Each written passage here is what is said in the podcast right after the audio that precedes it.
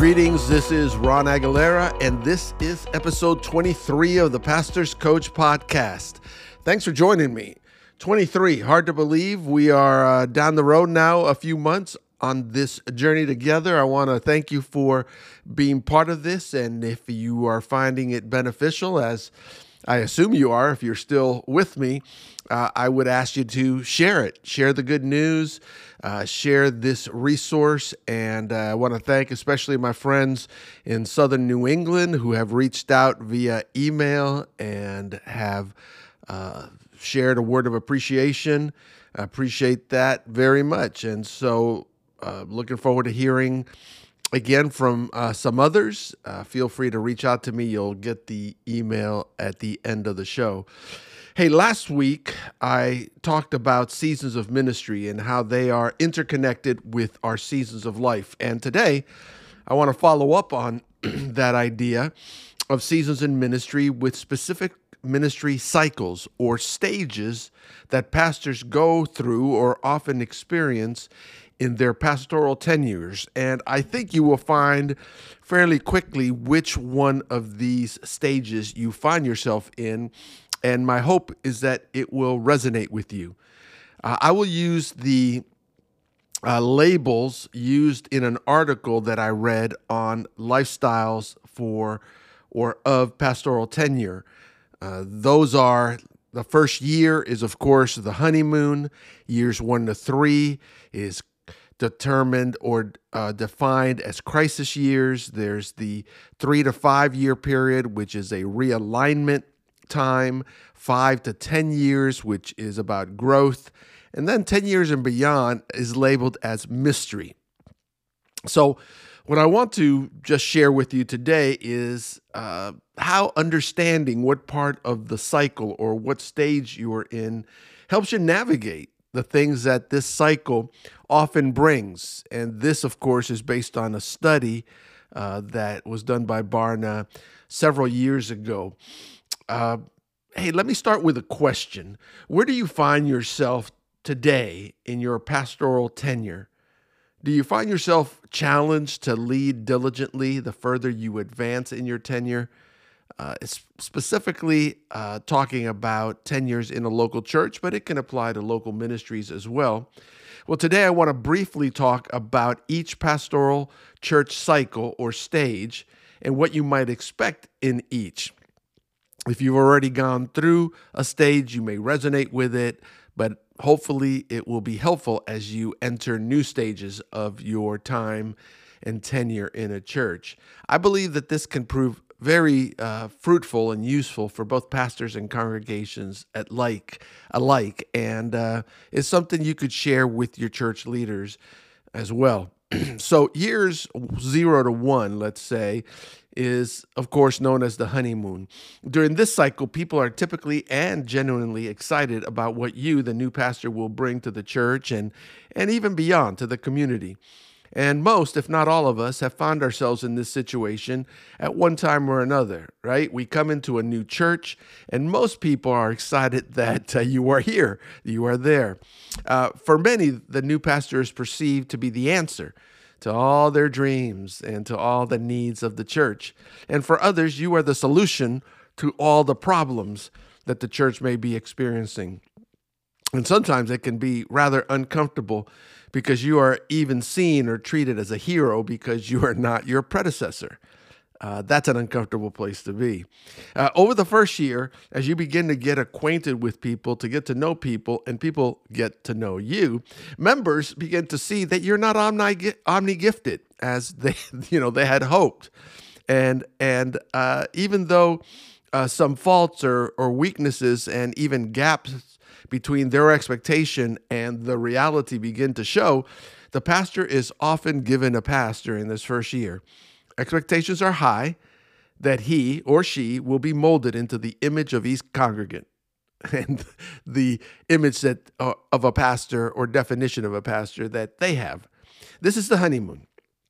It's not your fault yet. The key in this stage is to build relationships especially with key leaders or influencers of the church, one on one conversations.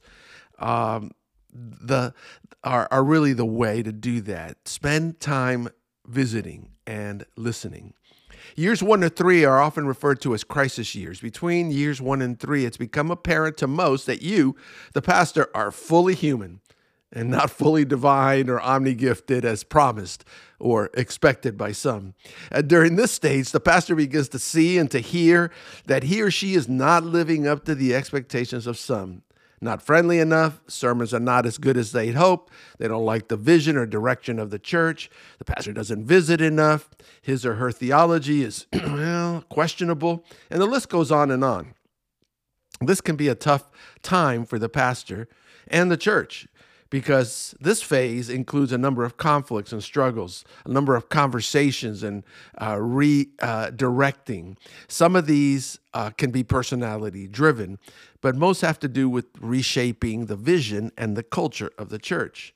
And during this stage, you start getting letters and emails that start like this one Pastor, I have thought a long time about whether I should write this letter to you. You know, I'm not one to complain. But after talking it over with five or 10 other people that I've leaked to in this congregation and realizing that some people have the similar concern, and then fill in the blank, right? It's no wonder that statistics show that this stage, between years one and three, is the most common time uh, and, and most common time frame, actually, that pastors choose to leave the church or are forced out. The key here is to separate, to learn how to separate concerns into appropriate categories preference, opinion, convictions, attitudes, and then reacting accordingly. And have more on that at another time. Uh, years three to five are the years of realignment. The number of crises begin to lessen, though they don't disappear altogether. Culture, mission, and values, though, are solidified. And at this time, uh, and during this time, more and more new faces begin to appear at the church. It's also a time when some or most of the dissidents have left the church or the community or have transferred to another church.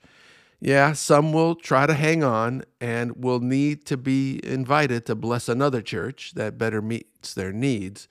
But beyond that, uh, there's a realignment. Uh, there's uh, a refocus and an appreciation, loyalty and expectations of the pastors come together. And because of this, the pastor is able to lead more effectively and begin to see productive years at the church. years 5 to 10 are the really the growth years. Not all pastors have productive and joyous ministries in this part of the cycle, but many do. It's not unusual for the congregation to begin to appreciate the pastor more and more and to follow his or her leadership with greater enthusiasm. In fact, many of the battles uh, have already been fought and many of the conflicts have already been resolved. And so now the right people, as Jim Collins in his book Good to Great says, uh, the right people are now not only on the bus and the wrong people off the bus, the leadership bus, but they're also in the right seats. Uh, they're focusing and functioning and understanding uh, the, their spiritual giftedness, and mission and vision is central, and growth follows.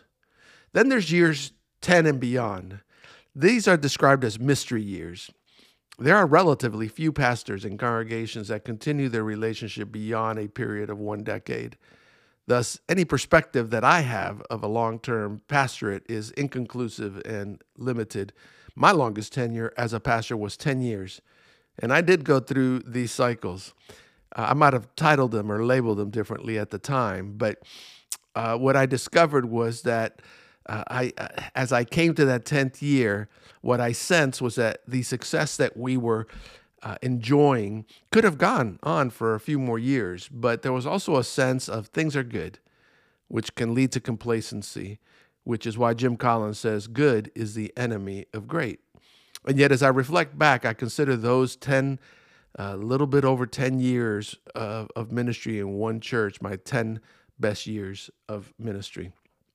My conclusion is that I'm confident that if we see more and more pastors entering their 10th year of ministry and beyond, we will see more productive and fruitful ministries.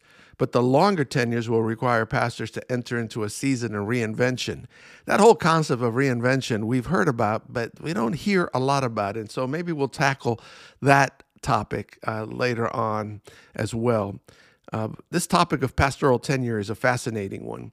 I believe there's a correlation between ministry effectiveness and uh, the longer that a pastor is in a church, so the pastor uh, longer pastoral tenure, and yet the health of the church and its willingness to pursue mission um, often are factors that are ignored, especially as it impacts a pastoral life cycle. Hey, thanks for uh, joining me today. Uh, I want to invite you to subscribe to this weekly podcast and and to write a review. That would be helpful. Uh, really would appreciate it. And uh, to, again, let others know of this resource. And if you want to contact me, ask a question, suggest a topic, you can email me at thepastorscoach at hotmail.com. That's thepastorscoach at hotmail.com. Again, thanks for joining me. Talk to you next week.